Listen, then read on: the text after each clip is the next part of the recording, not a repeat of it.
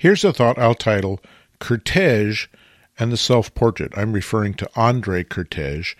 And this came to mind because a few weeks ago I was doing a post in the Looking at Images series over at Lenswork Online, and I used one of Kertész's images that was a very interesting self-portrait, I thought, because he was visible only as sort of an outline behind a frosted glass partition.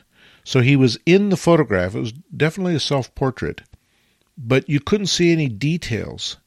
And that's what Kertész did a lot. He was very conscious of the fact that every time he clicked the shutter, he was essentially making a self-portrait.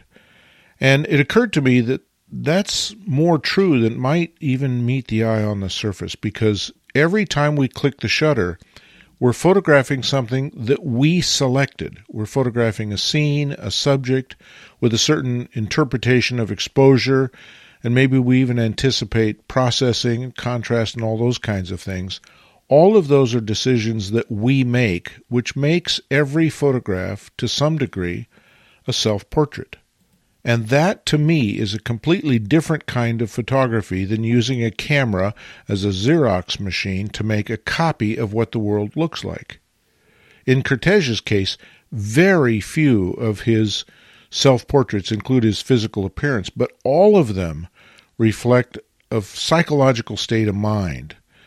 And I would propose that, at least in some small measure, that's the strategy for all of our photographs, even our landscapes, even pictures where we do want to show what the world is.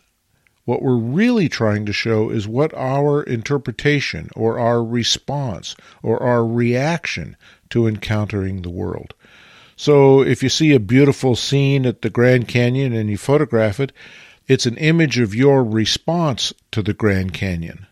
And if you don't have a response to something that you photograph, then maybe you're wasting your time by photographing it, because it can't be manufactured. That is to say, your response can't be faked.